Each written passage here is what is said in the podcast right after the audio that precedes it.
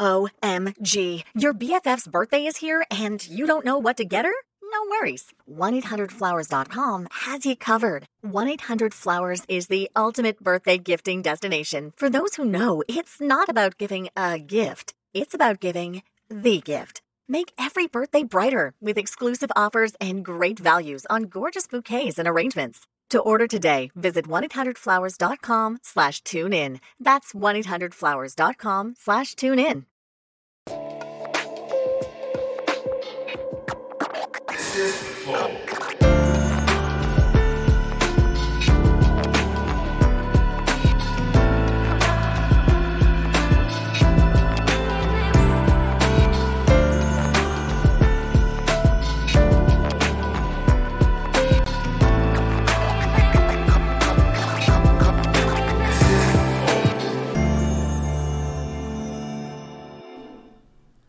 Estamos começando mais um Flow Podcast. Eu sou o Monark e do meu lado tem o Igor. Salve, família. E cara, tu vai errar. Eu vou errar, peraí. E hoje nós vamos conversar com uma empresária muito pica chamada Cris Arcangeli. Moleque! Gostou? Não acredito. Agora não espero que eu fale de novo. Não, agora é só Cris. Agora é só Cris, beleza. E aí não dá cacau. Pô, obrigado por ter aceito aí vir conversar com nós. Gente, eu amei o convite. Muito obrigado. Pô, obrigado de verdade, porque assim, pô, eu já entendi que os caras gostam, não sei o que e tal, mas é que você é muito foda. Obrigado. Obrigado de coração. Convidado, né? Tem que chupar, saco, né? Tá lá no Shark Tank e tá com, pau grandão mesmo, né? Tá certo, certo. Bom, antes de conversar, obrigado por ter vindo, mas antes de continuar, eu preciso falar dos nossos patrocinadores, que é o iFood, no caso. Se você nunca pediu no iFood, que... Tem poucas pessoas aqui, todo mundo já pediu comida no iFood, né? Tá em São Paulo, eu acho que todo mundo já foi. Pois é. Eu gosto muito. Eu não viveria se eu não sei cozinhar, né? Então, graças a Deus que hoje existe o iFood. Mas tem gente que nunca pediu. E se você nunca pediu e nunca usou o iFood, vai que chegou agora na sua cidade.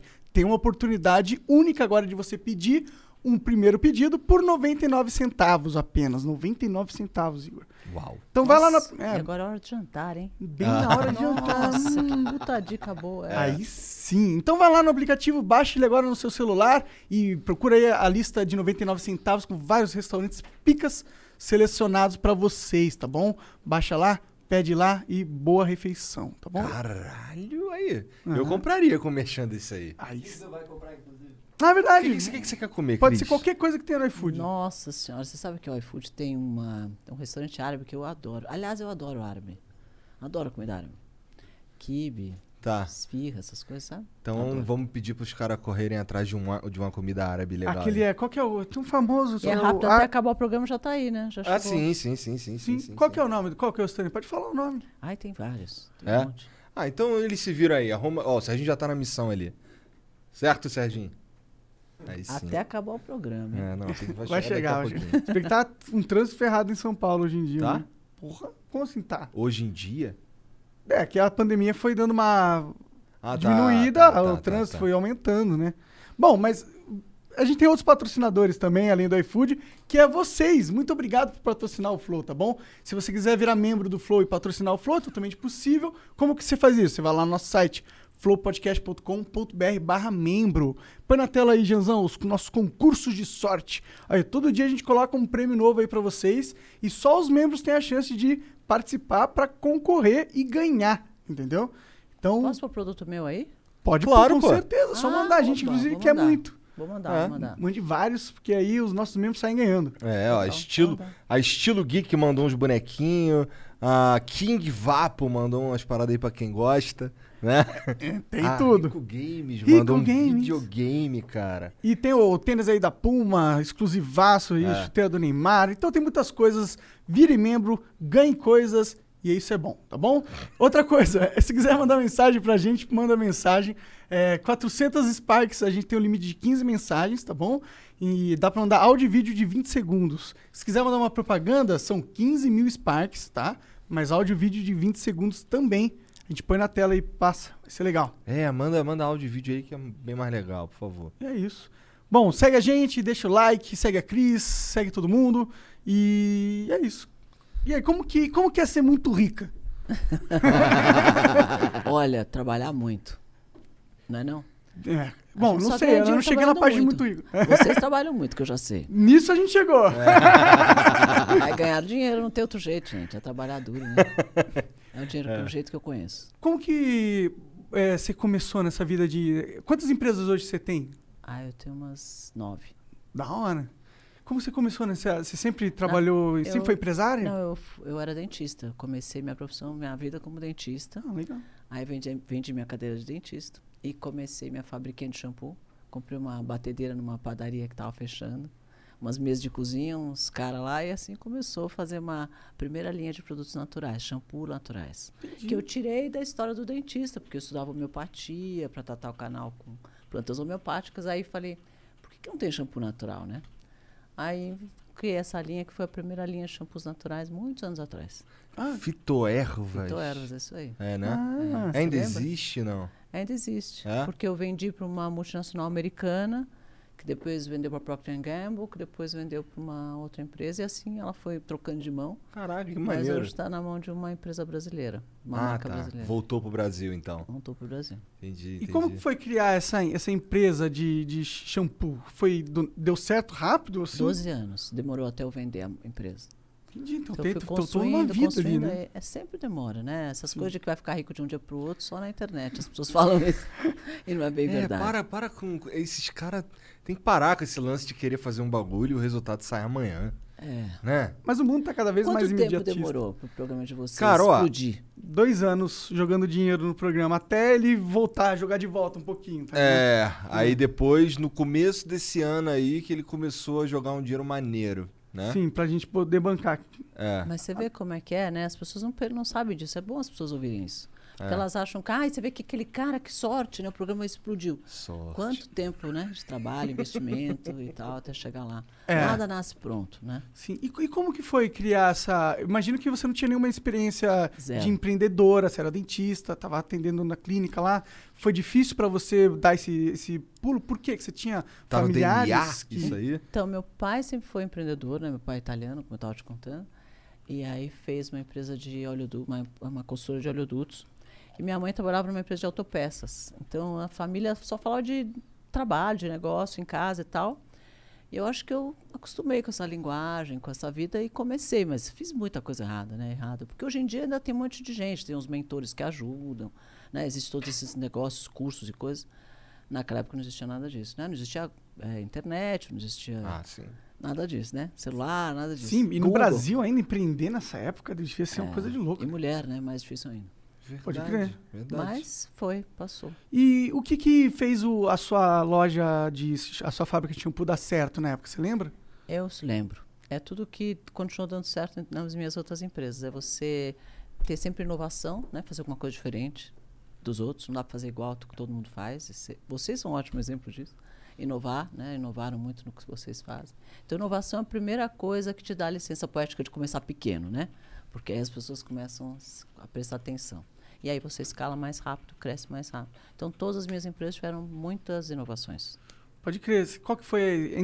Você consegue identificar a inovação-chave da Fitoervas na época? Foi uma categoria nova. A gente criou uma linha de shampoos naturais que não existia. A primeira linha de shampoo sem sal.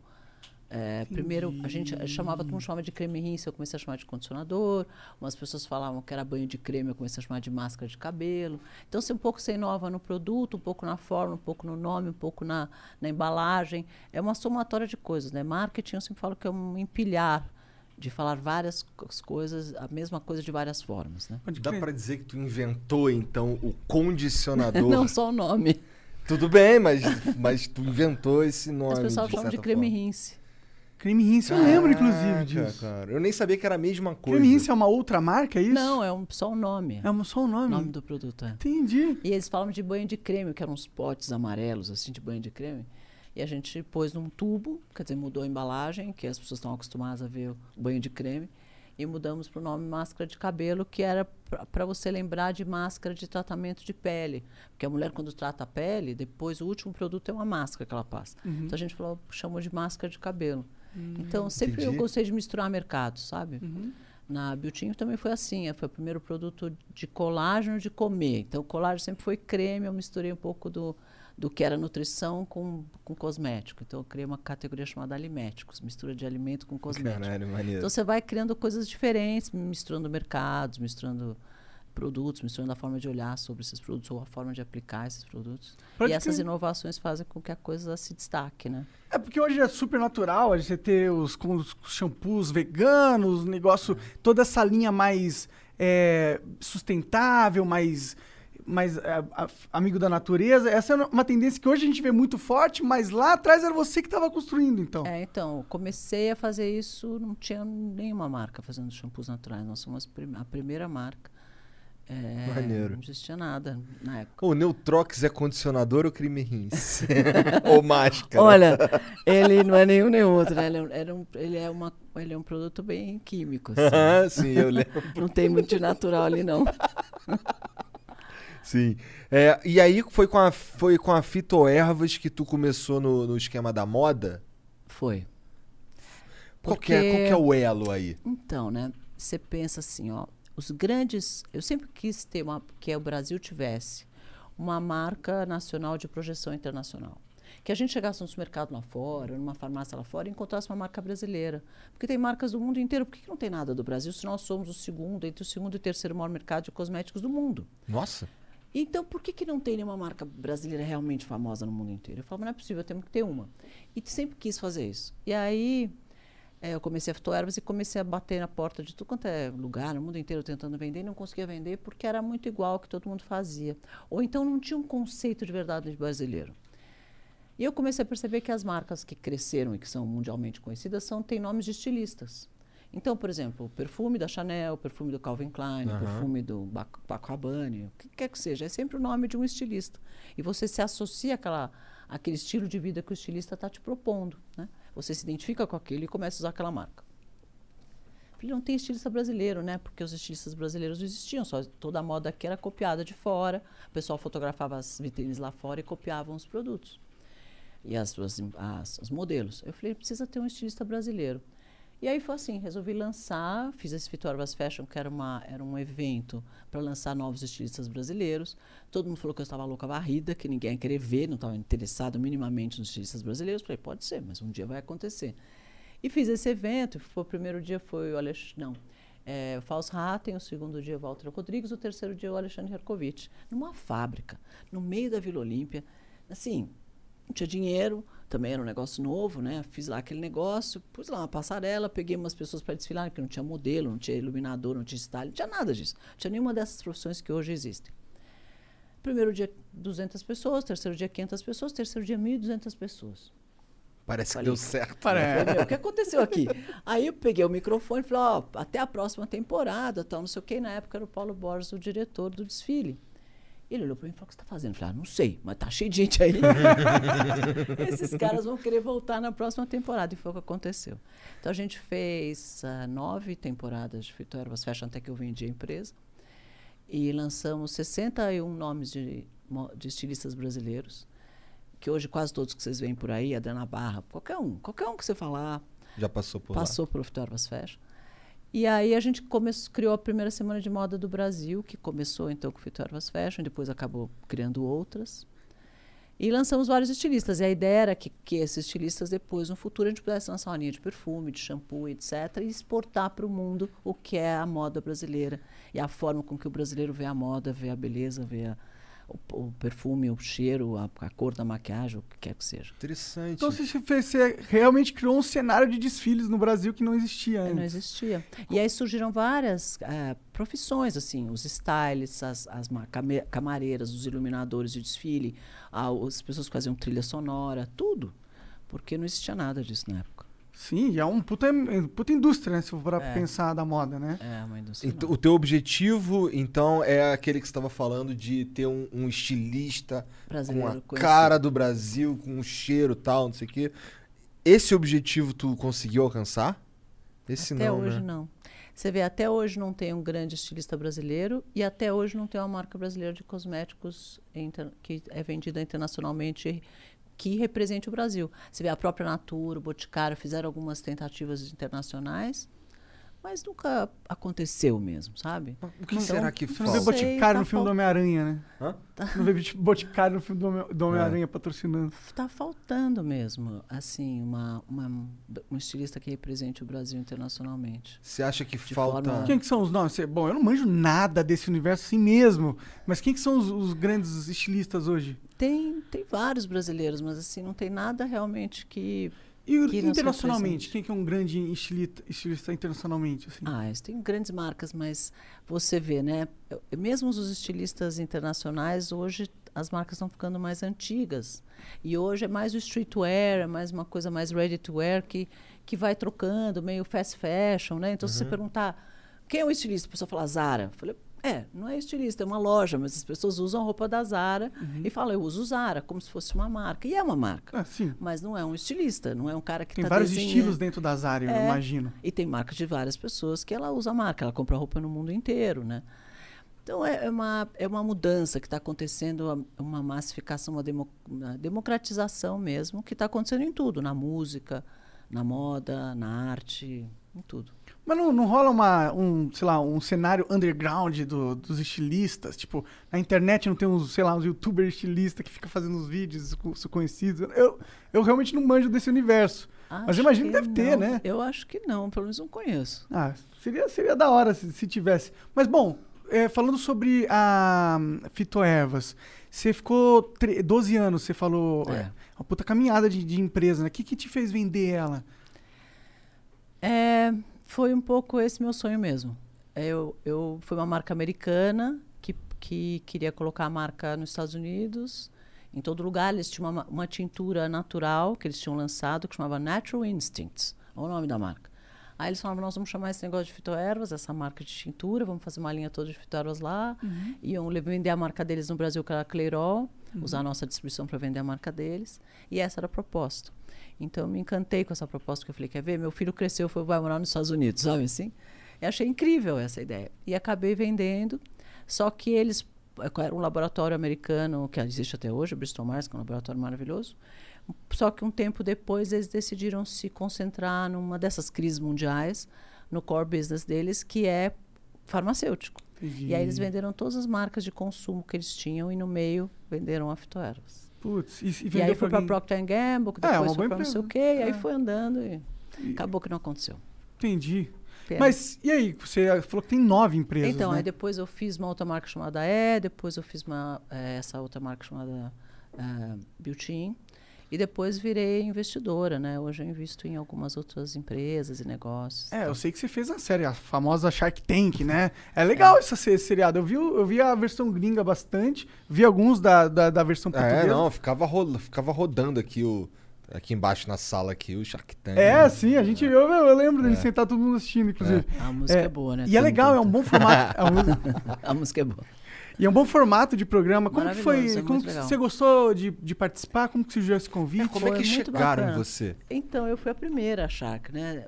Eu conheço bastante a Elisabetta, que era a dona da produtora, e ela falou, Cris, vou trazer um programa que é a tua cara, me ajuda a achar os outros Sharks. E eu fui a primeira, e a gente foi meio pensando nisso meio juntas, e ela criou um negócio muito legal, o programa era incrível, a produtora é muito legal. E a Sony também é uma emissora muito bacana. E aí eles fizeram um programa que tá lá, tá no ar ainda. É muito bacana o programa, é bem legal, assim. Só que aí eu fiz um outro. O ano passado, no meio da pandemia, eu resolvi fazer um programa de empreendedorismo nas favelas, que chama Comunidades a Mil, para ajudar a lançar empresas e negócios dentro das comunidades e das favelas do Brasil. Interessante. Hoje a gente vai rodar hoje 10 favelas, são as 10 maiores favelas do Brasil, moram 20 milhões de pessoas. E a gente começou por Paraisópolis, aqui em São Paulo, que tem 120 mil pessoas e fatura 700 milhões de reais lá dentro.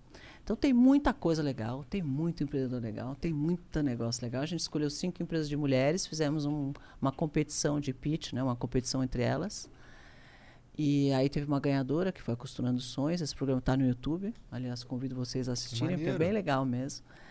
E aí, com isso, a gente começou a apoiar, e não só lançar, como o Shark Tank faz, né, que mostra as empresas, mas depois a gente deu uma continuidade a isso.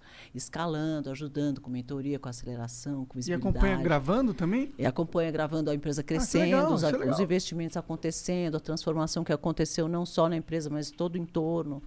Então, é um programa bem legal, eu estou bem feliz de fazer. E agora, ano que vem, vai para a televisão. Então, massa! Ah, maneiro! Porque vai ser independente? Agora, quem produz é você e tua galera? A gente começou meio sem querer, sabe? Quando você começa a fazer uma coisa meio sem querer e a coisa vai. Porque foi realmente uma coisa, nesse momento, um programa muito empático, né? Porque ele mostrou que existe muita gente legal e que essa segregação da cidade com as favelas e com as comunidades está errada, entendeu? Tem muita coisa que você pode integrar. E as pessoas podem ser mais felizes, né? Assim. E gerar mais riqueza. E gera muita riqueza mesmo, né? Você vê o próprio iFood, que é maravilhoso, lá não subia na favela.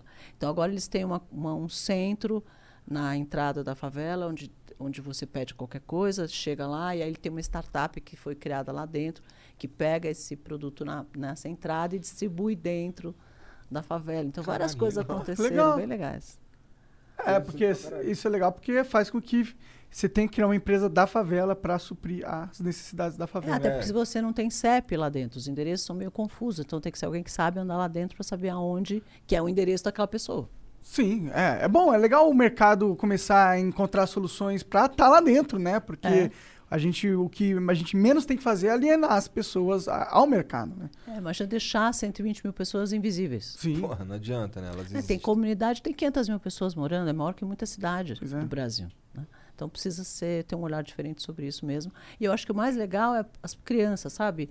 Crescerem sabendo que elas podem ser o que elas quiserem. Pode ser empreendedor, pode ser o que quiser. Não precisa ser só jogador de futebol ou só, sei lá, cantor de funk, que é a única coisa que eles conseguem ver que eles podem fazer dentro de uma favela. Não. Sim. Ele pode ser qualquer coisa. Quando não são tentados pelas drogas e violências e o crime e tal. Então, acho que essa oportunidade de mostrar que você pode ser qualquer coisa que você quiser ser, sabe? Uhum. Que você pode ter a mesma oportunidade, não importa onde você nascer. E que a cidade vai te abraçar, porque até para a cidade é melhor, né? Ela ter muito mais segurança, muito mais... Claro. Né? Foi quando que tu começou com esse troço?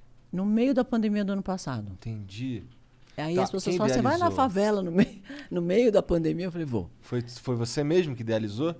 Então, você sabe que acabou virando um formato, a gente desenhou esse formato, registrou o formato, e ele é hoje o único reality show que não elimina ninguém que existe. Todo mundo ganha, mas tem uma das empresas que ganha mais, né? Entendi. Então é bem legal. E agora já tem um cara na Índia que a gente vai mandar o formato para ele fazer lá, um cara no México vai mandar o formato para ele fazer lá, e a gente manda isso gratuito, porque é um programa de impacto positivo. Porra, mesmo, para ajudar as pessoas.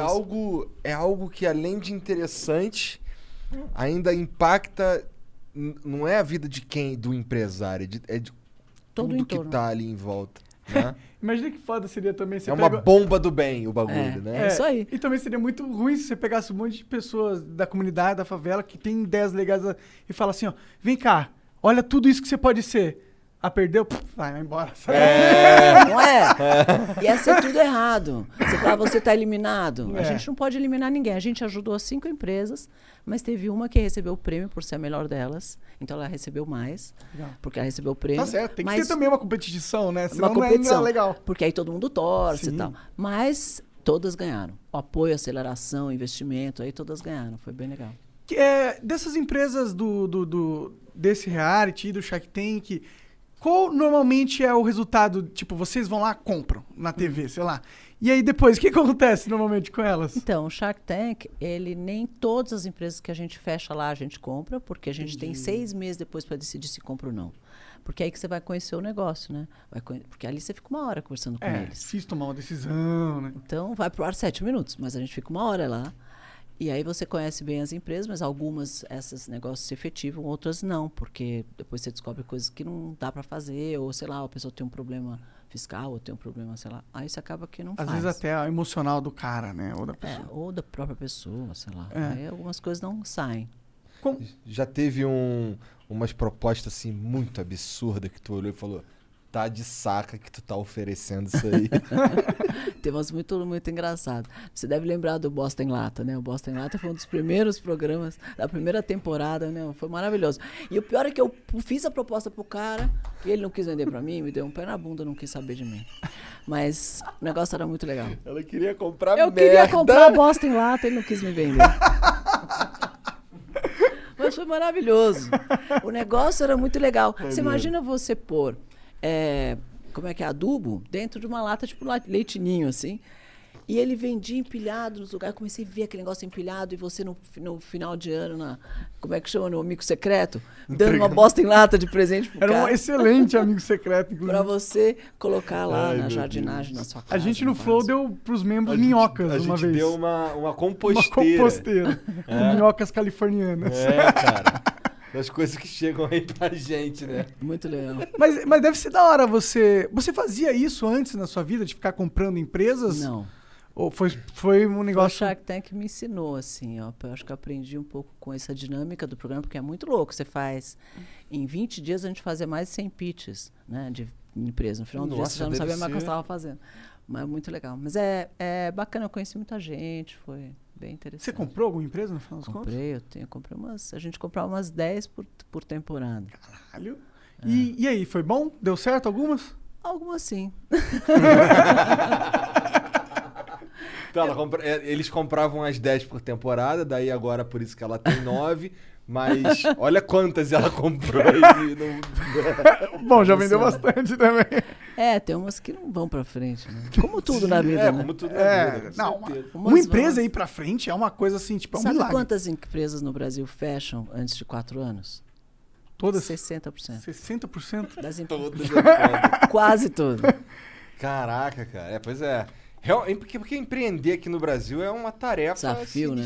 Parece que o Estado ele tá querendo assim, você quer fazer sucesso? Mas eu vou tentar te impedir, seu filho da puta. Você sabe que outro dia abriu um escritório novo, né? Aí chegou um cara pra mim e falou assim, a gente vai precisar fazer tudo que precisa fazer lá pro escritório funcionar, todas as taxas e não sei o quê, aprovações, não sei o quê lá e tal. Eu falei, tá legal. Eu falei, licença de funcionamento, né? Qual mais? Não, são 13 licenças de funcionamento. Eu falei, 13? Que tanto licença de funcionamento é essa? Nem abri ainda, já me deu 13 licenças de funcionamento. Era a licença de funcionamento para pôr a placa, mas do anúncio da empresa, né? O logo, mas como era de esquina, são 2 placas, são 2 licenças. A licença do bombeiro, a licença da prefeitura, a licença do Condefat, a licença... Meu, surreal. Eu falei, nossa senhora... Antes de começar, você já tem que pagar 13 licenças. Imagina uma empresa nova que está começando. Sim, e o cara surreal. Que não é muito manjador de licença, tá ligado? Muito louco. E ele tem que ter uma grana insana só pra tu perder de cara, assim. Tipo, ainda bem que não tinha licença pra podcast, porque senão a gente não tinha feito, porra. Veio com essa conversa de nem me ouça, né? Nem dá ideia. Vamos legalizar o podcast. Aquele cara me deu uma boa ideia. Eu vou fazer uma licença pra fazer podcast. A gente vai só ignorar e continuar fazendo, né? Verdade, a gente tem que ativamente falar com todos os políticos aqui, não mexe no podcast. Mas, pior que a gente conversa com os políticos mesmo, dá pra gente falar mesmo. Tá de total, devia falar, esquece a internet, irmão. Sai do nosso pé, é verdade. Acho difícil, né, acontecer. Mas das empresas que você comprou, você tem alguma que você pode falar aí que foi muito foda, a que mais deu certo? Olha, tem uma muito legal que eu gosto muito, que é chama Liza, que é um robô para cego. Ah, que da hora. Então, o robô parece esses aspirador de pó, sabe assim? Uhum. Porque um cão-guia, ele demora 7 anos para ser treinado, e custa caríssimo. E como um cachorro normalmente vive durante 11 anos, então você acaba de treinar o cachorro com 7, logo depois, 4 anos depois, o cachorro já... Tá muito velhinho. 7 anos pra treinar? Ser treinado. Porque imagina você treinar um cão-guia. Ele tem que cuidar do cara assim, 100%. Não pode meter ele no meio da rua e ele ser atropelado. Imagina isso. Né? Então, é muito sério com esse treinamento. Sim. Então, eles a Neide, que é minha sócia, desenvolveu um cão-guia robô. E é muito legal. Porque ele tem um cabo, como se fosse um cabo de guarda-chuva, ele te vira para um lado e para o outro, porque ele vai... Quando tem um obstáculo, ele gira para um lado, gira para o outro, e o cego seguia por isso. E ele avisa quando tem alguma coisa na altura, porque isso o cão-guia não faz. Ah, não. Às vezes você bate a cabeça num galho, numa janela, numa coisa, porque ele não avisa, né? Ele passa por baixo, não percebe. Sim. E o cego bate a cabeça. Então, nossa, é caralho, isso é incrível, na verdade. Mesmo. É, pois é, então, são as coisas que a gente não consegue pensar porque elas não são feitas, não são pensadas pra nós, tá ligado? Então deve ter um monte de ideia foda, assim, perdida no mundo, cara. Mas esse bicho, esse cão robótico, ele anda na rua normal? Então, ele andaria na rua, se as calçadas fossem...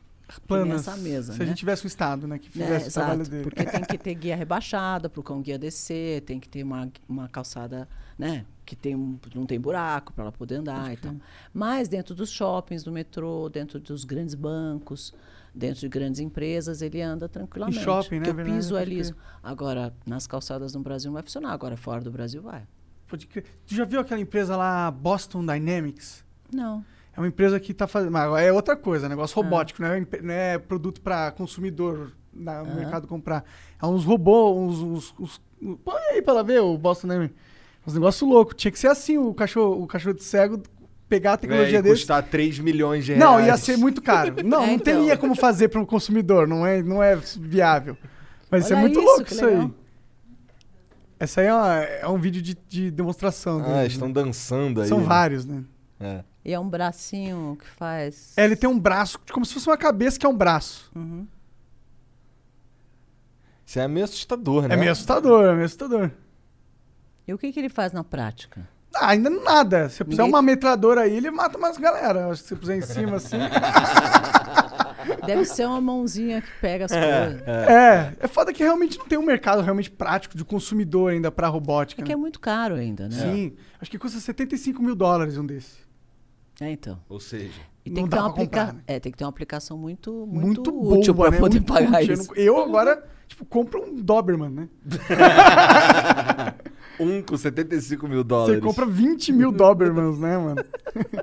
Mas, e as outras empresas? Você falou... Então, eu tenho algumas. Eu tenho uma empresa chamada Abdômen Lacrado, eu tenho uma empresa que chama Bivolt, que são sócias, né? Essa Bivolt você já falou algumas vezes, o que ela faz? Já, a Bivolt é uma empresa de uma sócia minha que eu adoro, que chama Bruna, que criou. E ela é super inteligente, super criativa, assim. Ela criou essa empresa que é uma agência de live marketing.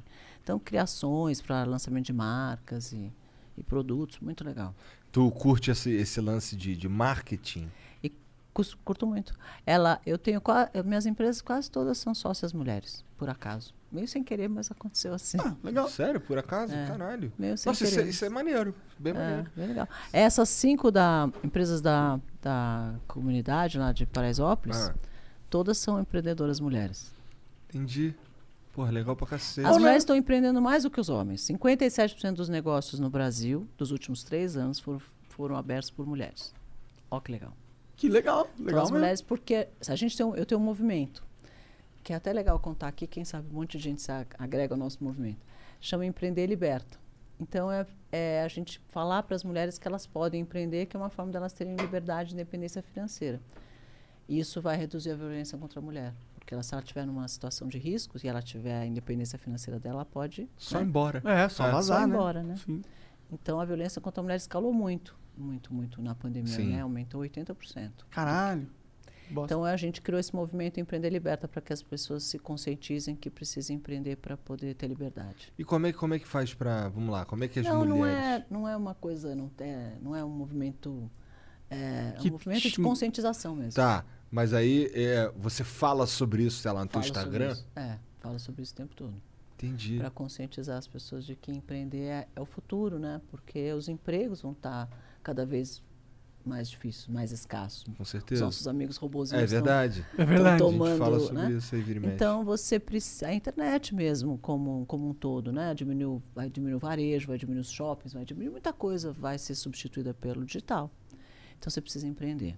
E a mulher precisa empreender para ter liberdade. Então, a gente fala bastante sobre isso. Porra, legal demais. Eu assino embaixo pra caralho nisso. Acho que o brasileiro precisa aprender a empreender. A gente não é um povo muito empreendedor nesse sentido. Não, né? É muito. Na verdade, muito, é pra caralho. Muito empreendedor. É pra caralho. Pô, vai dar um rolê na favela, irmão. É isso aí, favela empreendedora. A gente se vira, pô. Mas a gente não tem o costume de... Os brasileiros às vezes não têm o conhecimento técnico pra empreender. Mas ele empreendedor, sim. Vocês estão empreendendo aqui, todo mundo está empreendendo. Não, não, sim, a gente é, mas é por necessidade. Mas a gente não tem uma cultura. Mas todo mundo é por necessidade. Não, eu sei, é que lá fora tem outros países que a questão do empreendedorismo é um negócio assim... É bem visto um cara que vai e mete a cara e tenta montar uma empresa. Aqui no Brasil, já não é tanto. Está mudando isso. É. Antigamente, as pessoas tinham uma impressão de que todo empreendedor era uma pessoa aproveitadora... que pagava mal os funcionários, que se aproveitava dos outros para ganhar lucro. Hoje em dia ele vê diferente, ele vê que o empreendedor é o que dá emprego, é o que paga imposto, é o que faz a roda da economia girar. Se não tiver pagamento de imposto, o governo não existe, não tiver emprego, não existe. Quem dá emprego, quem paga imposto? As empresas. Então, se não existe empresa, não tem país. Então, as pessoas começaram a se conscientizar disso e mudou um pouco esse preconceito que existia antigamente. É, eu também vejo que está mudando, mas ainda sinto um resquício forte desse atraso ideológico. É, quando eu era mais jovem, aí, sei lá, na época de eu procurar meu primeiro emprego, o sonho dos meus pais era que eu fosse... Funcionário público. Era a mentalidade do brasileiro era essa. Porque realmente o funcionário público, você não tem risco, você não é mandado embora nunca, você tem um salário sempre acima da média, você tem muito mais férias que todo mundo. É. Se a gente pensar bem, é uma coisa meio injusta, né? Porque a gente paga essa conta. Os caras têm 3 meses de férias, a gente só tem um. Eles nunca podem ser mandados embora. Ela tem 1 mês de férias aí. Tá bom, tá bom pra caralho, hein? Porque aqui a gente é de sábado a sábado. Mas empreendedor não tem férias. Agora, funcionário de empresa privada tem. 1 mês de férias por ano. No funcionário público tem 3. Por quê? Pois é. Por quê? Não, e pra mim a pior parte é... eu sei que não é a maioria, pelo contrário, é a minoria. Mas, tem muita gente ali que tá... Muita gente não. Tem alguns caras ali que estão, fazendo um mau trabalho e só não vai ser mandado embora mesmo. Ele sabe, né? É. Ele tá fazendo mau trabalho porque ele sabe, inclusive. Que não vai dar nada. Assim, né? O ser humano é um pouco assim. Você precisa ter uma cenourinha na frente do nariz, né? Pra você correr atrás. E quando você tá numa zona de conforto, onde se eu ficar aqui, não vou ser mandado embora. Se eu ficar lá, não vou ser mandado embora. Se eu fizer, não vou ser mandado embora. Se eu não fizer também... Então, você vai perdendo um pouco a motivação e o tesão para fazer as coisas, né? Sim. Porque o desafio te dá aquele... O sangue nos olhos é importante. Sangue nos olhos, é isso aí. É. Foi isso que te trouxe até aqui, você diria? Foi o sangue nos olhos? Certeza absoluta. Eu sou apaixonado por empreender, por crescer, pelo país. Eu sou brasileiro, adoro o Brasil. Acho que é o melhor país do mundo. E a gente tem muita oportunidade de negócio aqui, né? Veja essa situação da pandemia, né? Vários países... com tanto problema, e o Brasil está saindo melhor que muitos países. Muitos. Sim, o agro está explodindo, está indo muito bem. O agro nunca caiu, né? Não, mas já teve momentos difíceis, agora está explodindo. A gente tem muita oportunidade de negócio, de coisas para fazer, né? As coisas, apesar de todos os políticos de um lado e do outro serem ruins e estarem atrapalhando o máximo que eles podem, a gente se vira, a gente consegue fazer o país andar, né? Então, eu acho que o Brasil é um país muito legal para a gente empreender. Olha aí a gente aqui. Eu saí do zero, estou aqui. Né? Vocês devem ter saído do zero, estão aqui. Então, a gente tem a oportunidade, né? Mas aqui, é raro, né? E é difícil pra caralho. É difícil, como todo lugar. É difícil. E se você pegar um país já desenvolvido, é mais difícil ainda, porque a concorrência ainda é maior. Porque já é... Porque lá... Só que tem um negócio lá que, o cara trabalha no McDonald's, o cara compra iPhone, tem o PlayStation 5, tem um carro da hora... É porque ali eles financiam tudo em 30 anos. Você não vê ninguém nos Estados Unidos que compra nada à vista. Tudo é financiado em 15 anos, em 10 anos, em 5 anos. Se você perguntar para ele assim, um americano, que carro você comprou? Eu falei, eu comprei esse carro aqui, pago. Quanto você custou? Ele fala $200. Ele fala o preço da parcela. Ele não sabe o preço do carro. Porque ele nunca vai pagar o preço do carro. Ele só paga a parcela. Aí você fala, e aí, como é que está? Troquei meu carro. E agora? Troquei por um de $240. Ele trocou da Mercedes X para a Mercedes Y. Mas se você pudesse parcelar um carro aqui em 15 anos, com 0,7% de juros ao ano, você não trocaria o carro por ano? Com certeza, não estou nem aí. Entendeu?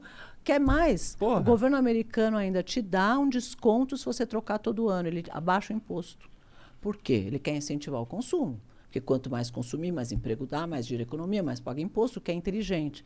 Então, ele desconta o imposto se você trocar de casa, ele te desconta o imposto do teu imposto de renda, o imposto do carro se você trocar de carro. Então, ele incentiva que você troque, é tudo parcelado em 15 anos.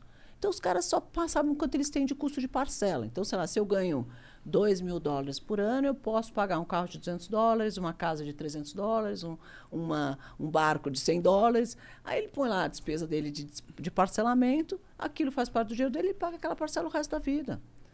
Entendeu? É outro universo lá, né? É outra cabeça. Então, a gente tem que pagar tudo à vista, tem que pagar em 3 vezes, tem que pagar... Né? Porque senão os juros matam você. Os juros matam. A gente tem um juros de 14%, 15%, às vezes. Tem lugar que cobra 12% de juros ao mês. Isso quando dá cheque especial, né? É, cheque especial é 30% ao mês. Quem que consegue pagar um juros de cartão de crédito 30% ao mês? É maluco. Sim, é. Esses absurdo. Caras não pagam isso nem em 15 anos. Ele paga 0,7% ao ano. Nem 1% ao ano.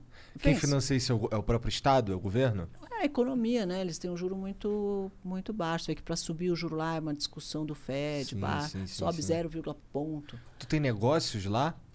Ou você investe em algo lá fora e tal? Eu tenho alguns negócios. Né? É muito então, legal. Bom, então você manja... Mas você está falando lá no Canadá, é bem legal. É. Isso eu acho que dá para você pensar... Eles pensam uma mentalidade diferente da nossa, né? Então, eu acho que o Brasil, na hora que tiver uma economia um pouco mais estável, que a gente consiga realmente ter um juro mais baixo, e já baixou um pouquinho nesses últimos tempos, mas se continuar baixando, as pessoas começam a ter uma possibilidade de compra maior, né? E você consegue fazer uma alavancagem do teu patrimônio. Então, com pouco de dinheiro, você consegue ter muita coisa, que é o que eles fazem lá.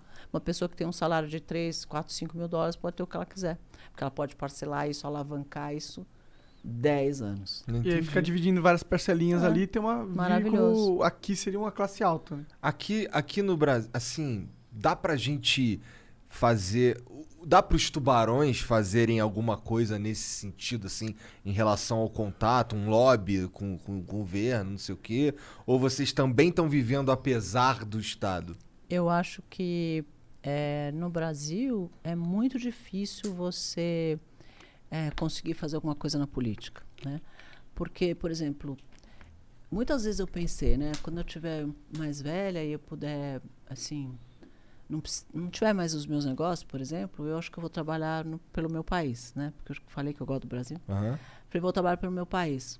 Mas aí você olha e fala, é muito difícil porque tem tanta rolo, né? Tanta briga, tanta corrupção, tanta confusão, que eu acho que nem quem está muito bem disposto, muito bem intencionado, consegue fazer alguma coisa. Porque existe muita confusão ainda, né, política. Talvez com os anos isso melhore, mas... Talvez se tivesse uma união de todo mundo, dos ricaços. Né? Ai, se tivesse união de todo mundo, né? Essa seria a melhor palavra. Né? Nós estamos numa época mais polarizada que eu já vi na minha vida. Olha que eu passei por 15 planos econômicos. Eu vi hiperinflação, vi confisco, vi cada coisa surreal. Vi mudar o nome da moeda 3 vezes, vi tirar 3 zeros. Né? Imagina empreender nessa época, eu disse loucura. Não, eu lembro de uns... 80% de inflação, eu trocava o preço 2 vezes por dia. Nossa, devia ser muito chato, cara. Mano, eu lembro a Casa e Vídeo lá no Rio, que eles vendiam a prazo e diziam assim... 50% de juros apenas, tá ligado? Surreal. Um bagulho assim sinistro. Minha mãe, quando chegava o dinheiro lá em casa, minha mãe já mandava correndo no mercado pra comprar logo. É. Porque você tinha loja naquela época, a fábrica? Eu já tinha a Fitoervas. E como que era essa loucura? Como que era ter uma indústria na época da inflação máxima? Maluco. Completamente maluco. Você imagina que tinha às 8 horas da manhã eu trocava o preço. E às 4 horas da tarde trocava o preço de novo. Às vezes 2, 3 horas da tarde trocava o preço de novo. E aí chegava uma hora que você nem sabia mais se o teu preço estava certo ou errado, porque você começava a perder a referência. Então eu falava, a gente tinha o preço do McDonald's, de um Big Mac do McDonald's, e tinha o preço de uma caixa de fósforo. Então eu sempre tinha o preço desses 2 produtos. Todo dia de manhã alguém me trazia o preço do McDonald's e da caixa de fósforo. Aí eu olhava o meu preço em relação a eles, para ver se eu não estava muito louca, se eu não tinha subido de mais ou de menos. Você sabe que o Mac e a caixa de fósforo ia conseguir fazer aquela conta melhor, boa. Sei lá, para a gente ter alguma balização. É algum tipo de jeito de você se balizar. De onde que tirava? De onde que o Mac chegava nessa conta? Ele olhava a caixa de fósforo? Nem sei se ele sabia tão melhor do que eu, mas assim, era para mim, era foi o que eu escolhi. Falei, vamos escolher 2 coisas mais doidas e vamos escolher isso como referência. E aí escolhi esses preços. O Mac é uma boa referência, né? Na minha opinião, né? Chegou uma época que, se eu não me engano, a referência era o FIR, que é um índice aí, não sei o quê. E, cara, isso aí a gente tá falando de 91, 92, né? Por aí. Foi quando... Foi em 1990, que era o Collor, o presidente na época, ele tirou aí para inflação e fez o confisco. Que foi, para mim, essa foi a coisa mais louca que eu vi. Assim, espero nunca viver um negócio mais louco que nem esse. Imagina você acordar de manhã e você ter R$50 na conta da empresa e da pessoa física. E eles tiraram o dinheiro das pessoas na poupança também. Então, por exemplo, o governo a vida inteira fez grandes campanhas para as famílias fazerem poupança e poupar o dinheiro dos filhos. Olha, faz uma poupança para o seu filho quando ele nascer. Então, as avós davam poupança de presente para os netos. O pai comprava uma poupança porque o dia que você casar, você vai comprar um apartamento. Ou o dia que você se formar, você abre a sua empresa, abre o seu consultório com esse dinheiro, sei lá. Então, todo mundo tinha uma cadeia de poupança. Os caras foram lá e congelaram a poupança, a conta corrente, tudo de todo mundo. Aí ficou... O país inteiro, com R$50 no bolso. Todo mundo. Aí eu cheguei na fábrica, eu tinha 800 funcionários naquela época. Cheguei na fábrica, tava todo mundo assim, com o olho arregalado, me esperando entrar, né? E aí falaram, e aí? Como é que nós vamos fazer? Falei, olha, não tenho a menor ideia. Começa a pagar a luz, porque os R$50 não pagam nem a conta de luz da fábrica. Era surreal, não pagava a minha conta de luz da fábrica. Mas não pagava água, luz, telefone e tudo, não pagava. Eu falei, ó, começa a pagar a luz, porque a gente não tem dinheiro nem para pagar a luz.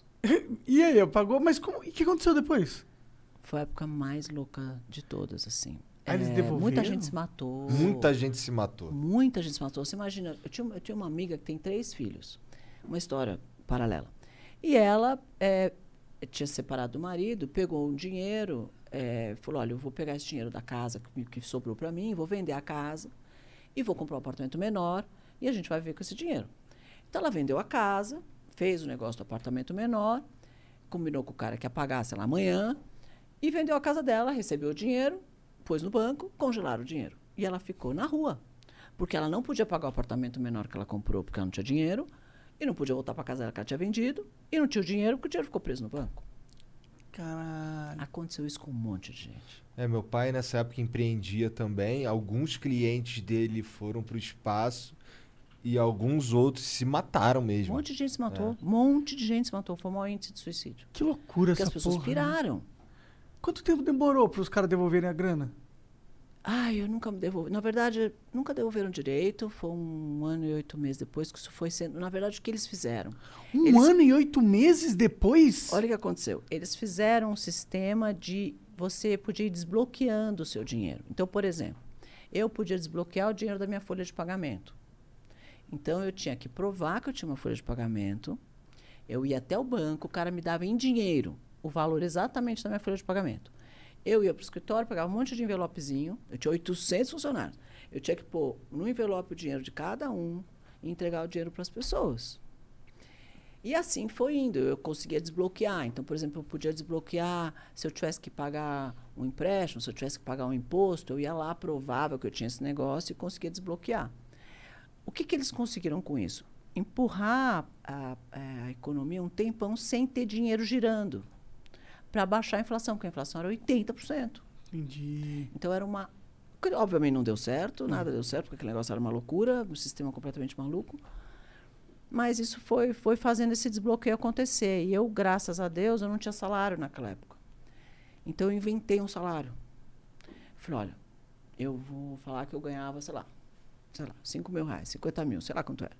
E pus isso na folha de pagamento. Aí eu chegava lá, desbloqueava o meu salário. Com o meu salário, eu pagava água, luz, não sei o quê, a matéria-prima, não sei o que tal, e aí eu consegui fazer a empresa começar a girar devagarzinho com aquele dinheiro que eu, teoricamente, retirava, que era para o meu salário, entendeu? E aí eu fui pondo no giro da empresa para fazer a empresa continuar a andar. Cara, porque senão eu pagava os funcionários, mas não tinha o que fazer, porque não tinha mão de obra, não tinha matéria-prima. Mas tinha demanda para a empresa naquela época com essa situação? Tinha, porque o supermercado sempre existe, certo? É claro. Nem na pandemia pararam. Né? Você pega o seu salário, você vai no supermercado comprar comida. Então, sim, você tinha que comprar shampoo. Eu fabricava shampoo, você tem que comprar shampoo. Verdade. Aí, como eu na época não entendia muito de financeiro, nunca foi muito bom, uma dentista que não sabe fazer a conta, eu aplicava todo o dinheiro que eu tinha na época da hiperinflação em estoque de matéria-prima. Olha que louco. E eu tinha muita matéria-prima em estoque. Então, eu tinha matéria-prima para fazer produto. Isso era então, eu fabriquei produtos, aí eu vendia no supermercado, que na época as multinacionais estavam todas bloqueadas, não conseguiam fabricar nada, travou geral. E eu chegava no supermercado e falava, vocês querem shampoo? Eu tenho. E o cara falava, ai, graças a Deus, apareceu um fornecedor de shampoo, porque parou um monte de gente de fabricar. Entendi. Porque deu um nó geral na economia geral, assim, pior que essa coisa da pandemia. Aí eu chegava no supermercado e oferecia o meu shampoo e os caras compravam. Então, você chegava no supermercado, parecia que eu era líder de mercado. Você só via assim, fitoervas gigante assim na gôndola. E as pessoas experimentavam, começaram a usar. O produto realmente era bom, porque era natural e tal. Caralho, é a análise que vem pro bem, né?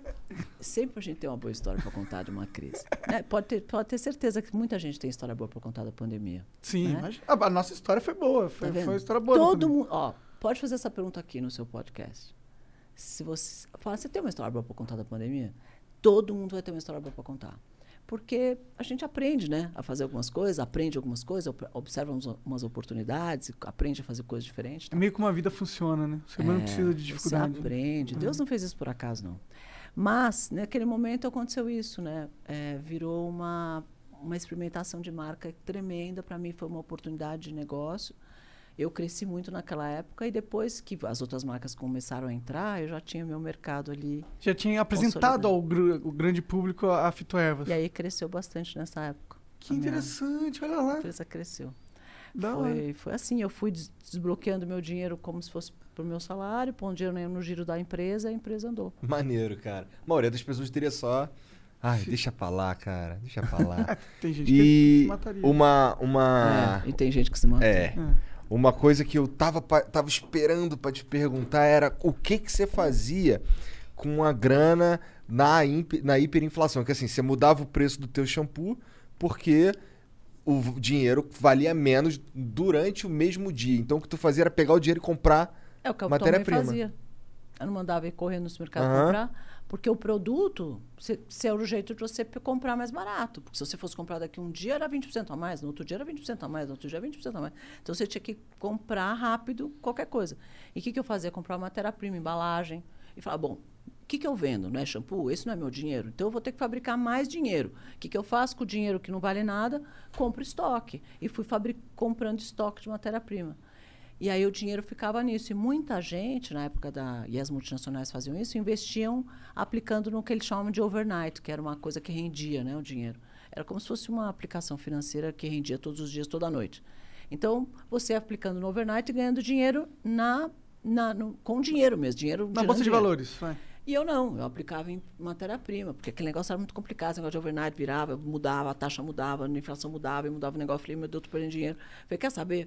Meu dinheiro é fazer shampoo, que eu sei fazer isso que eu ganho dinheiro. Então, eu vou comprar matéria-prima tanto de embalagem. Então, quando aconteceu esse bloqueio, que ninguém tinha estoque, eu tinha. E foi assim que eu acertei. Estava na ponta certa, na hora certa. Às vezes acontece. Que da hora. Às vezes acontece. Às vezes a gente acerta. Às vezes tem um golpezinho de sorte aí que ajuda também. Ou não, né? Eu falo que eu tenho muita sorte na vida, mas que a sorte sempre me achou trabalhando, né? Assim. Sim. Você tem que estar lá esperto, que aí acontece a sorte. Não adianta tu ficar em casa de bobeirão lá, só esperando ver se vai dar alguma coisa, que não vai, tá? Não adianta ficar pedindo a Deus e não fazer nada, né? Sim. Deus ajuda, né? Mas muito legal, eu sempre quis saber de alguém que era empresária naquela época, porque é uma das épocas que todo mundo fala, nossa, na época de inflação era horrível, mas eu não vivi realmente, nem sei quantos anos eu tinha. Então... É legal ver, e você tinha 800 funcionários, tá ligado? Era uma grande empresa. Você estava nascendo nessa época aí. Sim. E o meu pai ele tinha, tipo, uma pequena empresa, era ele e um outro funcionário, uma empresa de TI, tá ligado? Então, uma grande empresa, saber que... Mano, imagina você pagar a folha, seus funcionários. Nossa, quantas conversas você não deve ter tido com a tua equipe, a coordenação. E aí, em 94, quando veio o Plano Real lá, isso... Como é que foi pro mercado, para as empresas? Daí o dólar virou 1:1, né? Uhum. E aí foi uma época boa, porque imagina ser dólar 1:1. Então parece bom. Foi muito bom, assim. Porque aí você compra insumo mais barato, a gente depende de muita coisa importada, então é legal. Aí depois veio a época do Lula, que aí as pessoas se apavoraram que o Lula ia entrar e o dólar foi parar em R$4. Uhum. Então foi uma época bastante difícil, porque o real não valia nada. Então, a gente vai vivendo esses altos e baixos do Brasil. Estamos nessa, hoje a gente está até hoje. Né? Tá no baixo, né? O dólar tá o quê? 5,30? 5,30. É. Mais ou menos, né? Tá parecendo que tá só nos baixos ultimamente, né? Cadê os altos? As pessoas vão ter que se unir, porque se elas não se unirem, a gente vai apanhar muito. Porque é um tiro no pé 24 horas por dia. Todo dia. Pois é, né? A gente tá meio que no mesmo barco afundando, né? É, lentamente. Não, parece que eu dou tiro no teu pé, você dá no meu, eu dou no meu mesmo, aí você dá no seu próprio. E assim que eu tô sofrendo, assim, né? Ô, Cris, como é que é o teu dia hoje em dia? Como é que é? Porque assim, agora você não... Você ainda está de frente de todas essas empresas, a decisão, assim... Ela tem sócias, né? São as sócias então... eu tenho umas empresas que eu tenho minhas sócias que tocam, mas eu sou bastante ativa, assim. Eu gosto, assim, de tocar. Tu curte essa vida de tocar a empresa, para empreender mesmo. É. E eu treino, né, todo dia de manhã, que é o que me faz ter força e disciplina e... Né? E saúde, bem-estar e tal, vem tudo do treino. Porque se você treinar, você libera os hormônios, né? Hormônio da felicidade. Dizem isso aí, eu tô esperando os hormônios da felicidade. Cara, você dormiu. Não, com certeza melhorou, mas ficar, gostar de treinar ainda não veio. Mas você percebeu quanto... Você começou a treinar há pouco tempo, é isso? Comecei a treinar, mas aí agora eu tô vacilando um pouco, porque a gente tá trabalhando pra cacete. Mas vamos voltar amanhã, inclusive. Duvido. O pau no teu ouvido. Fala isso, dá força. Ó, você sabe que hora que você começa a treinar, você percebe o quanto melhora a sua qualidade de vida. E o bem-estar e a felicidade mesmo, porque esses hormônios são realmente os hormônios da felicidade. A endorfina, a serotonina, a dopamina são os 3 hormônios que fazem as pessoas ficarem felizes. E a gente libera esse hormônio durante o exercício físico. Então, quem treina tem bom humor, acorda de bom humor, tem good vibe, contamina todo mundo em volta, né? E a gente é feito de energia. Então, se a nossa energia estiver boa, todo mundo que estiver em torno vai também estar bem, entendeu? É. Então, é meio por aí. Bom, não é que eu reconheço a importância de exercícios físicos, de treinar e tal, mas eu não consigo ir pra lá cheio de tesão. Eu vou pra lá porque eu tenho que ir. Mas é hábito, você vai ver que 90 dias você tá... Faz esforço durante 90 dias, depois você me conta. Você vai ver que depois que passa aí, você fala, putz, agora não vou querer parar mais. Puta merda, isso aí seria um sonho, cara. Não ir porque eu tô afim de ir. Agora, você escolheu alguma coisa que você gosta de fazer? Um esporte que você gosta? Por exemplo, pode ser qualquer coisa. Pode subir escada, pode pular corda, pode jogar beach tênis, pode, sei lá, correr, sei lá. Pode fazer qualquer coisa. Escolhe uma coisa que você gosta. Luta, crossfit, sei lá. Bom, por enquanto a gente tá no lance da musculação mesmo. E lá que musculação é duro, hein? É meio chatão, gostar. É, né? Tem que gostar. Você treina o quê? Faço musculação. Mas é que eu gosto. Mas sabe o que você pode fazer? Boxe. Eu quero muito fazer boxe. Faz isso. Depois você vai me dizer. É melhor que a musculação. Depois você vai pra musculação depois. Não que não seja bom musculação. Eu faço todo dia.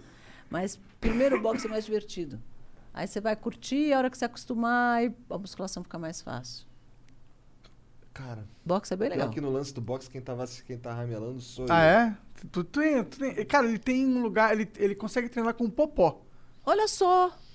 Que oportunidade maravilhosa. Você vai se divertir horrores. Porra, tu treinaria com o Popó? Botei isso, né? Nem fudendo, cara. O cara vai me dar um boxe, eu vou cair fedendo na hora. Você vai apanhar só um pouquinho. Só um pouquinho. É. Cara, o apelido do cara é Mão de Pedra. O cara é super campeão do mundo. Não quer treinar com ele, tá maluco? Ele é o Popó, né? Então mas ele vai treinar com você com o maior prazer, ele vai adorar, e você vai se divertir horrores. Caramba. Vai amaciar bem aí a cara. Vai me bater pra cacete, isso sim. Puta merda, Popó. E novas empresas? Tá pensando em criar alguma? Não, agora nós estamos fazendo um curso maravilhoso, que começa agora dia 9 de agosto. É um curso de empreendedorismo que faz parte da minha plataforma Empreender Liberta. Porque para você poder empreender, você tem que conhecer empreendedorismo. Então, a gente está fazendo um curso 100% gratuito, 100% online, que vai acontecer no YouTube, de 9 a 12 de agosto. São 4 dias, 3 horas por dia. Começa às 9 da noite e acaba às 11 da noite. E vamos falar sobre como transformar o seu negócio na moda. Fazer o seu negócio virar moda. Porque se ele está na moda, ele vende mais, né? É verdade. Todo mundo quer estar na moda. Vocês não são um podcast da moda? Então... É bonzão estar na moda. É muito bom estar na moda. Se tu não quer ser o tênis da moda, o iFood da moda, né? Tu não quer estar na moda. E se você estiver na moda, você vende mais. Então, a gente vai ensinar as pessoas a fazerem o negócio delas ficar na moda e vender mais. E aí, é ao vivo? É ao vivo, no YouTube. Ah, legal. Qual que é o nome do canal mesmo? Cris Arcangeli, no meu. Ah, vai ser no seu canal? Achei que você ia criar um... Não, é um canal que, no meu canal que vai passar lá. Ah, legal, legal demais. E é 100% online, 100% gratuito. Entendi. Pô, então convido a todos para assistir, vai ser bem legal. Começa dia 9 às 9 da noite. Não tem um público específico, que, por exemplo, você falou que empreendedores que querem empreender. Ou você quer começar um negócio, não sabe como e não sabe o que fazer para começar certo, já virar moda rápido e fazer o negócio dar certo e não morrer, né? Antes dos 4 anos. Ou para quem já tem um negócio e quer que aquele negócio venda mais para conseguir escalar e crescer. Então, serve para todo mundo. Entendi. É. Eu faria se eu fosse você aí também, em casa, hein? Vai lá no canal da Cris. Graça, pá. Sim. De graça, meu. Pô, cara. Cara, então, tem algumas coisas que a gente não pode deixar passar. Que é quando tem alguém de sucesso querendo, te ajudar, de certa forma. Certo? Você sabe que eu tava outro dia assistindo a Olimpíada e vi o Medina, né? Sai da água. Aquele cara é o campeão dos campeões do mundo, né? Maravilhoso você assistir ele. Eu adoro o surf, fiquei assistindo. E a hora que ele saiu, a primeira coisa que ele fez foi abraçar o técnico dele, né? Encheu o cara de abraço, de beijo e tal. Eu falei, meu, pra que um cara desse, que já sabe tudo, precisa de um técnico, né? Você pensa, todo grande atleta precisa de um técnico. Então eu falei, tá vendo? Todo mundo precisa de um técnico. Então se você tá empreendendo e não sabe como, você vai precisar de alguém que te dizer, olha, faz assim, que vai economizar erro, vai encurtar o teu caminho, vai encurtar o teu tempo para fazer melhor. Então, às vezes, um cara olha de fora e fala, pô, você faz a curva mais para a direita, Medina, que vai dar mais certo. Verdade. Né? Então, às vezes, o cara fala para você, faz assim que vai funcionar melhor. Então, acho que se você... É uma forma de você devolver um pouco de tudo que aconteceu na minha vida, devolver isso, né? Então, eu estou dando dicas. Eu imagino que você não pensa mais em ficar mais rica, né? Não teve que... Não, ou passa para sua cabeça, você quer acumular mais. Não, eu acho que o dinheiro ele é consequência de você fazer uma coisa que você gosta. Sim. Você acaba ganhando dinheiro, né? E o dinheiro... E você não mede a felicidade das pessoas pelo dinheiro que elas têm, né? Muitas pessoas... É uma grande ilusão essa porra. Muita gente muito rica não é feliz. Grandes cantores muito famosos se mataram. E não tem nada a ver. Assim, nem o sucesso nem o dinheiro vão te dar a felicidade mesmo. Sim. As pessoas falam, você só fala isso porque não sei o quê. Mas é verdade. Quem você conhece, né? Então, acho que você fazer o que você gosta te dá felicidade. E aquilo te traz mais dinheiro. Só é difícil encontrar, né? Fazer o que gosta, né? Isso é o verdade. Você precisa descobrir o que você gosta. Quando a pessoa fala, mas eu faço qual negócio? Eu falo, o que você gosta de fazer? Que nem eu falei pra ele agora, o que você gosta de fazer? Porque se você não escolher para fazer um negócio que você não gosta, você não vai dar continuidade naquilo nunca. Escolha o que você gosta. E vai ficar sofrendo. Vai ficar sofrendo. E tem gente que trabalha, muitas pessoas têm empregos e não gostam do trabalho que elas fazem. A maioria, né? E aí segunda-feira é uma tortura. E aí, sexta-feira, ai, que bom que é sexta-feira. Meu, 5 dias por semana você vai estar infeliz? Então, uma coisa errada, né? Você está conformado de ter uma vida dessa? Não, vai empreender, vai procurar o que você gosta, vai fazer o que você ama. Que isso o dinheiro vem em consequência. Eu sempre falo que a crença alimenta o fazer. E o fazer alimenta o resultado. Então, quanto mais você acreditar e gostar daquilo que você faz, mais você faz. Quando você faz bem e faz melhor, você vai ter mais resultado, certo? Sim. E uma coisa alimenta a outra. Então, quanto mais resultado você tem, mais você acredita naquilo que você está fazendo. E uma coisa alimenta a outra, que alimenta o fazer, que alimenta o resultado, e você vai tendo cada vez mais resultado. Porque você está fazendo o que você gosta. Com certeza. Eu acho que as empresas que venceram foi porque tinha alguém querendo muito aquela porra. Porque se você não quer muito algo, você não dá certo. Você aguenta lá os 2 anos sofrendo por um dinheiro, né? Que vocês aguentaram aqui até o negócio rodar. Vai ter gente que vai falar pra você, o que você tá fazendo com aquele negócio? Para isso, você não dá certo. Ouvimos isso pra caralho. Não viram? Para esse negócio, o negócio nunca dá certo. Que podcast é esse, meu? Cara, 2 anos aí você tá fazendo um negócio aí. Quanto vocês já gastaram? Para, nossa, tá eu teria errado. Só jogado esse dinheiro todo no meu bolso, né?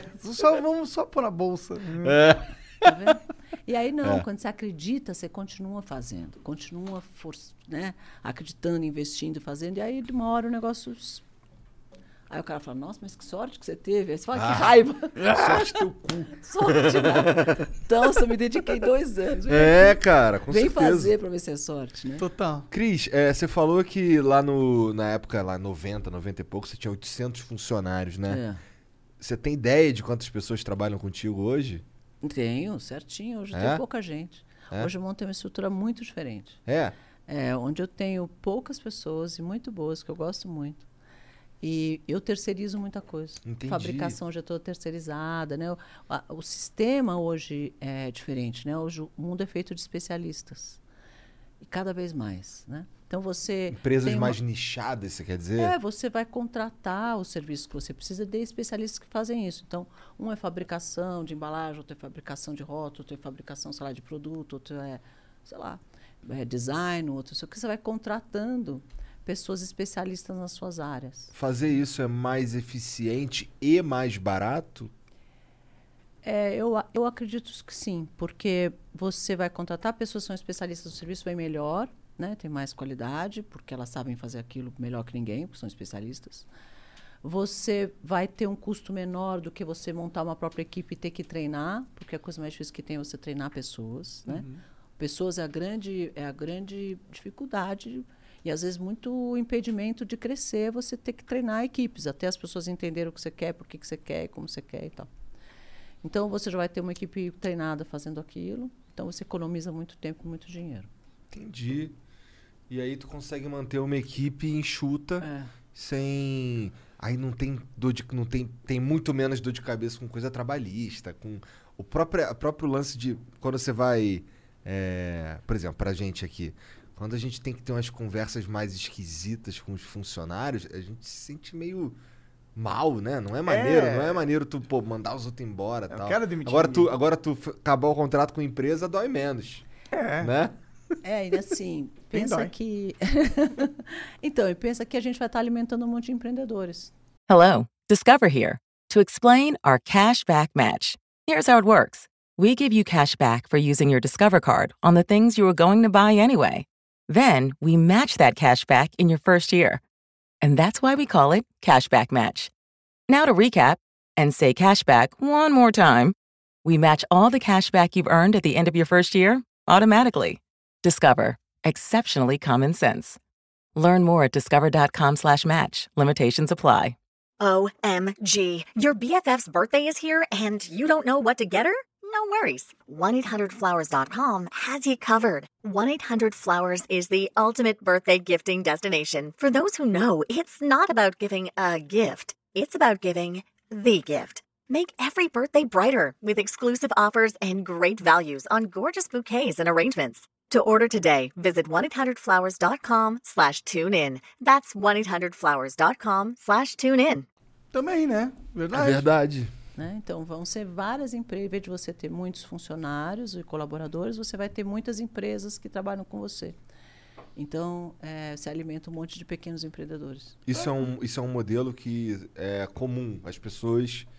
Está cada vez mais crescendo para terceirização. Você terceiriza serviços que você não quer fazer internamente. Antigamente, o modo legal era verticalizar. Então, todo mundo verticalizava. Eu tenho tudo. Eu tenho meu banco, eu tenho meu escritório, eu tenho meu negócio que faz o uniforme, eu tenho a empresa que serve comida para a minha própria empresa. Era tudo meio verticalizado. Hoje, quase todo mundo é tudo terceirizado. Entendi. Interessante. Mais moderno. É, mas tem coisa que não dá para terceirizar, né? Não. Principalmente o core, né? A tua essência. Mas também nem pode mesmo. Pode?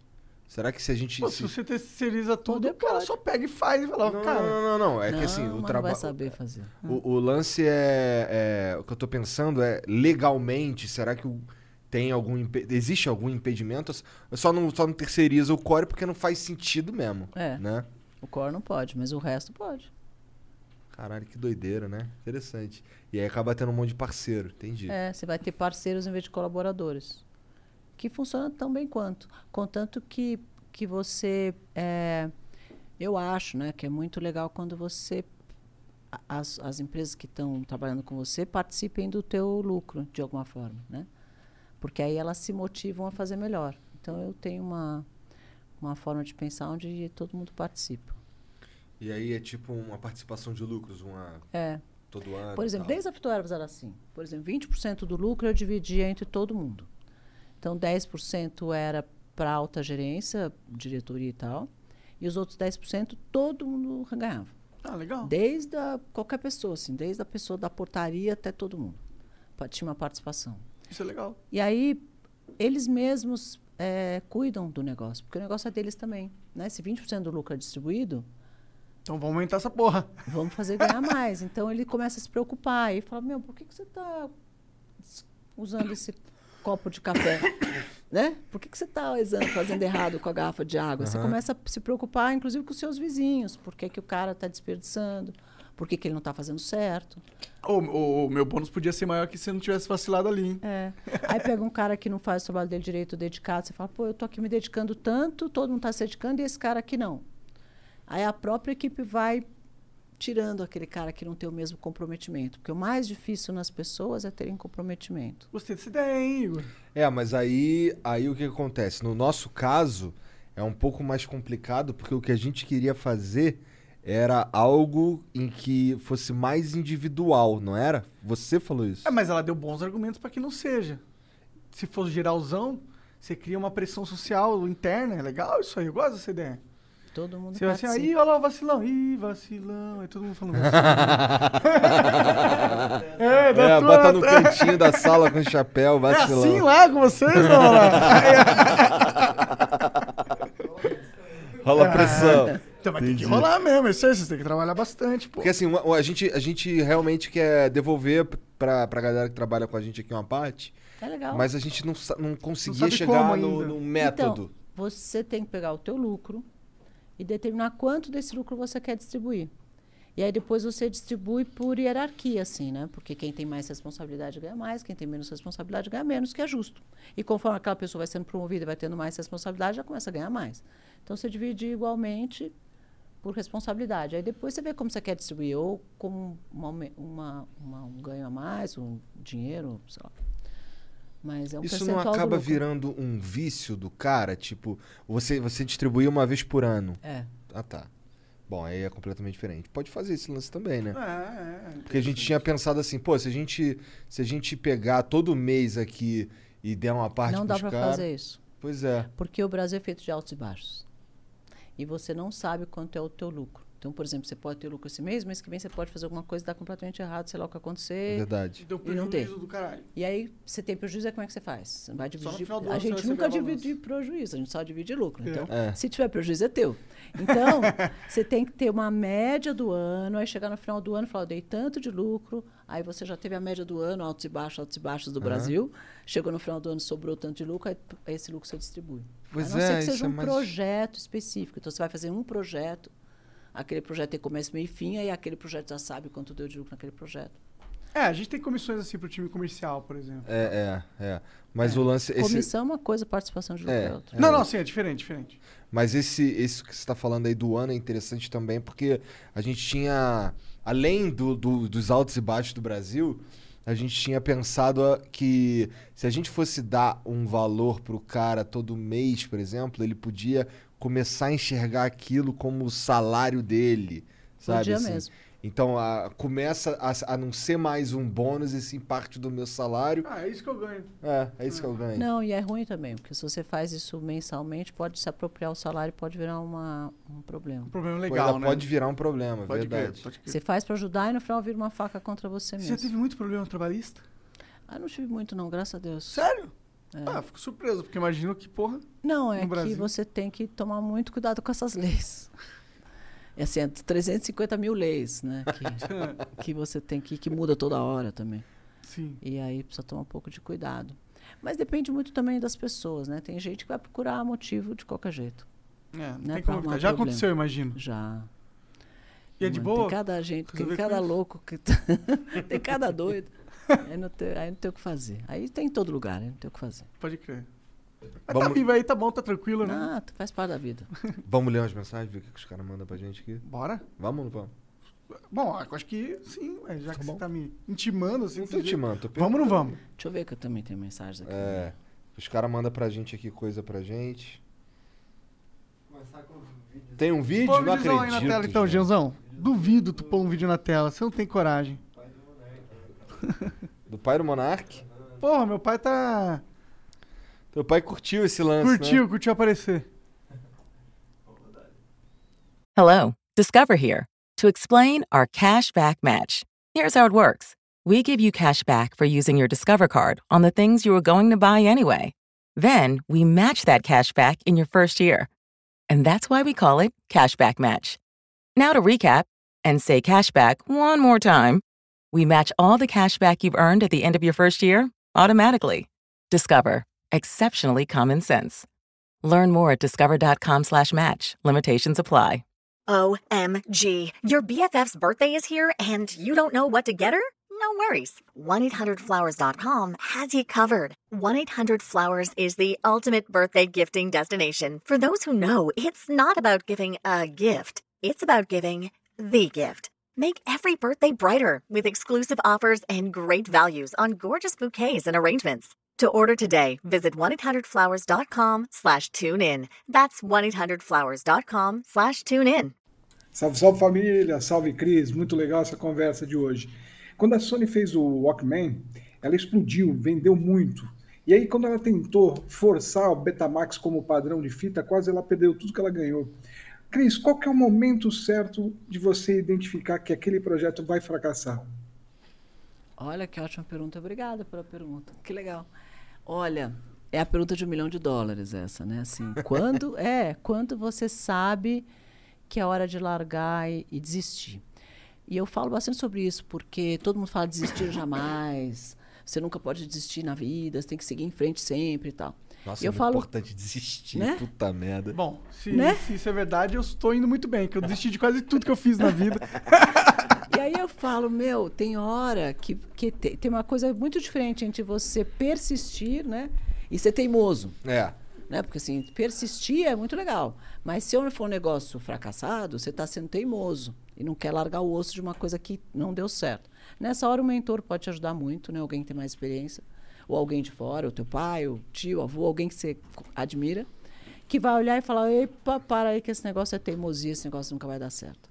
Ou então vai te dizer, não, até que esse negócio é legal, persiste que vai dar certo. Às vezes você tem que ouvir uma voz de fora, porque é um limiar que separa a persistência da teimosia, é muito tênue. Você pode errar. Como é que tu aprendeu isso? Foi na... Não, eu tô empurrada para... Caramba, errei muito. Nossa, quase quebrei. Né? Então você tem altos e baixos, aí você começa a perceber que nem você sempre você sabe. Algumas vezes. Como que foi? Por quê? Por causa da crise? Ah, tem crise, tem erro, tem coisa que você faz errado. Faz parte. Como que é quase quebrar? Eu já quebrei uma vez. É meio triste. É triste, mas você não aprendeu horrores? Hã? Aprendeu horrores? Aprendi, mas foi duro. É duro. A gente aprende mais na coisa ruim do que na coisa boa, né? Isso é verdade. A gente aprende muito. Então, vamos usar isso de degrau. Tudo bem. Vamos de novo. O importante é não desistir, né? É. Ué, caralho, mas não era importante desistir também? Não, não desistir da vida, caralho, né? Você desiste de um projeto, mas você nunca desiste da vida. Vai chegar no momento que você fala, desisti de tentar. Vou só ficar fumando maconha e jogando videogame.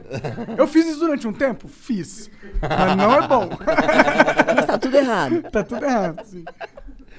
Eu fiz isso durante 3 anos? Fiz. Mas não recomendo. O Pedro Ferreira diz aqui, Cris, estou tentando te apresentar meu negócio já faz algumas semanas. Nunca tive a sorte de ser chamado no Clubhouse. É um Shark Tank que nunca acabou na sua vida. Desculpa. Na última conversa, você falou meu nome, mas não estava conseguindo me puxar. Posso ter 15 minutos na sua agenda? Tenho certeza, será perfeito para a moda. Cara, isso deve ser, assim, com todo respeito, mas isso deve ser um saco na tua vida. Na moral. Mas olha, eu fiz bons negócios no Clubhouse, viu? Porque aparecem negócios, eu já fiz bastante parceria lá, e aparece um monte de coisa nessas pessoas que me procuram e tal. Então, tanto que nesse evento que eu vou fazer de 9 a 12, no dia 12, que é o último dia do evento, a gente fez uma coisa que chama duelo de pitches. Então, pessoas vão participar do evento presencialmente, e essas pessoas que estiverem lá presencialmente vão poder participar de um duelo. E vai ter um jurado, e esse duelo vai escolher qual dos dois, das empresas é mais legal, qual o melhor pitch e tal. E no final, né, porque nós vamos fazer isso igual faz com jogo de futebol, com chaves. Aí no final, o campeão geral vai ganhar investimento, vai ganhar apoio, vai ganhar um monte de coisa. Entendi. A mentoria e tal. Então, tá aí a oportunidade de falar para ele lá no evento, no Moda, participar do duelo de pitches. Eu digo que deve ser. Como é que ele chama mesmo? Desculpa. Deixa eu ver. Então, Pedro Ferreira. Pedro Ferreira. Aí, meus universitários estão me falando aqui para falar dos jurados. Nós vamos ter o Leonardo Castelo, que é um dos maiores franqueadores do Brasil. Ah, não é possível que veio nossa comida árabe. Pior que chegou, sério, amigo. Olha aí. Que maravilhoso. É, iFood, obrigada. Aí, o Leonardo Castelo, vai ter o João Kepler, que é da Bossa Nova, que é uma investidora anjo, e vai ter um gringo, que chama Dirk, que foi o criador daquele Hyperloop, da Dirk Arborhorn, é um alemão. Ah, e o Hyperloop é aquele tubo. É um túnel, né? É um tubo e o trem anda dentro do tubo. Tô ligado. O Elon Musk é sócio dele, eu acho. E esse cara, ele foi o que criou é fundador e CEO desse negócio. E vai ser um dos jurados também desse nosso... Ah, é? Que da hora! Desse nosso pitch. Vai ser bem legal. Oh, tá aí o contato com o Elon Musk, hein? Você precisa assistir o programa, hein? Vai ser legal. Vou assistir, demorou. Onde que vai passar? No canal Cris? Da Cris? No meu canal. No seu canal. Eu vou lá apresentar um projeto. Vai lá. Vai lá apresentar. O que nós ganhamos então, aqui? Cris, tem mensagem aqui, ó. Vou lá falar que, um bagulho aí. Ó, Macaba Sérgio, tem uma mensagem pra vocês aí. Ei, deixa eu ver. Nossa, toda uma mensagem. Maravilha, que alegria. Ih, caralho. É uma carta. Caralho, imagina, vocês compraram de um lugar que estão muito agradecidos. Os caras são muito árabe. Entendeu? Tá escrito em árabe? Mas o que tem umas paradas escritas meio árabe. Isso aqui é só meu, isso aqui? Não, isso daí é pra gente, pô. Pra gente? Tudo ali deve ser umas caftas, pá. Abençoada, repete amor e pai. Olha que legal. É. Aí, kibe, pô. Maravilhoso, ganhamos um kibe pelo nosso Líbano. Mas vem cá, você trouxe um garfo só? Hello, Discover here. To explain our cash back match, here's how it works. We give you cash back for using your Discover card on the things you were going to buy anyway. Then we match that cash back in your first year. And that's why we call it cash back match. Now to recap and say cash back one more time. We match all the cash back you've earned at the end of your first year automatically. Discover, exceptionally common sense. Learn more at discover.com/match. Limitations apply. Fall is a season of gathering that brings us together with warmth and color. So whether it's a birthday, anniversary, or a special event, celebrate your friends and family with a gorgeous bouquet of roses from 1-800-Flowers.com. 1-800-Flowers makes it easy to brighten someone's day with 24 multicolored roses for just $39.99. To get 24 multicolored roses for just $39.99, visit 1-800-Flowers.com/tune in. That's 1-800-Flowers.com/tune in. Tá chapado, cara? Mas quem precisa de garfo? Eu trouxe um prato. Quem precisa de garfo? Qual é o problema de trazer... É cafta e quibe. Olha, ó. Tá, como que eu vou comer o quibe cru? Com garfo. E como que eu vou pegar aquele quibe? Assim, ó. Com a mão, porra. Com a mão que você vai passar o projeto. Maravilhoso. Então só uma pessoa pode comer quibe cru. Nossa, eu ganhei, tá ótimo. É. Muito bom. Ô, Jean, tem um outro vídeo aí da UOL. Bota aí. Vamos ver. Bom, eu vou comer o quibe cru então, tá, galera? Come aí, cara. Já que vocês... Só ganhei esse sapato. É hoje.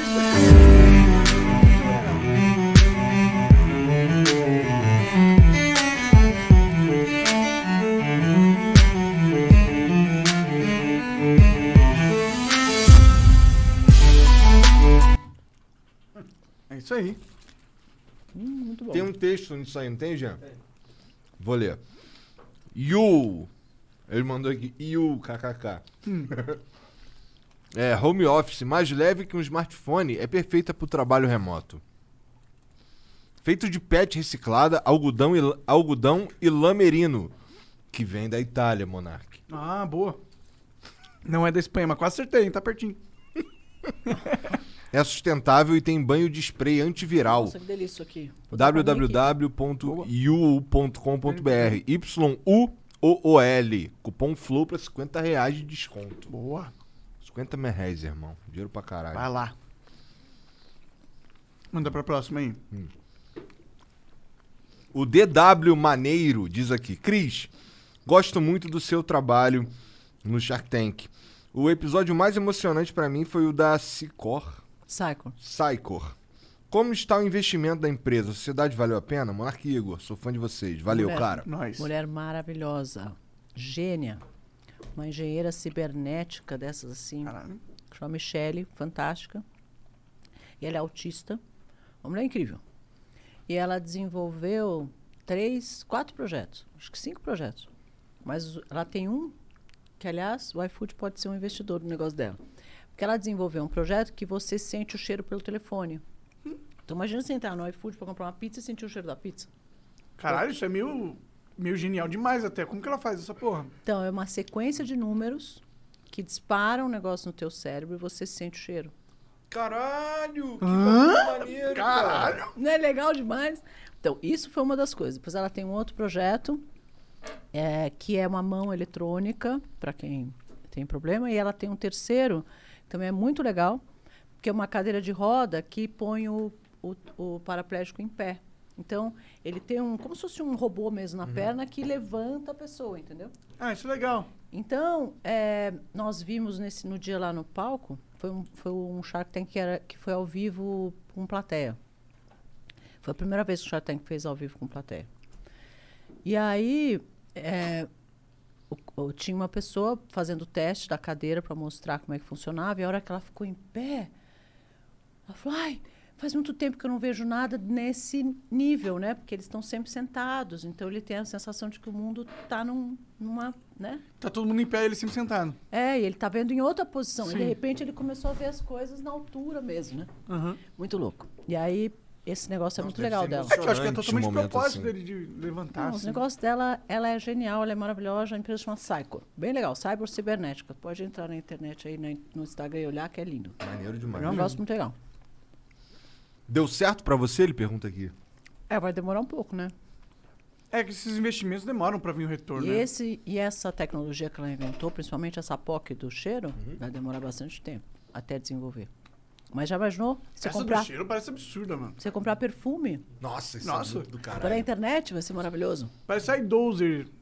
Sabe o que é iDozer? A iDozer é um negócio que você põe no ouvido e ele toca uma música que te deixa... faz um barulho. Faz um barulho que te deixa chapado.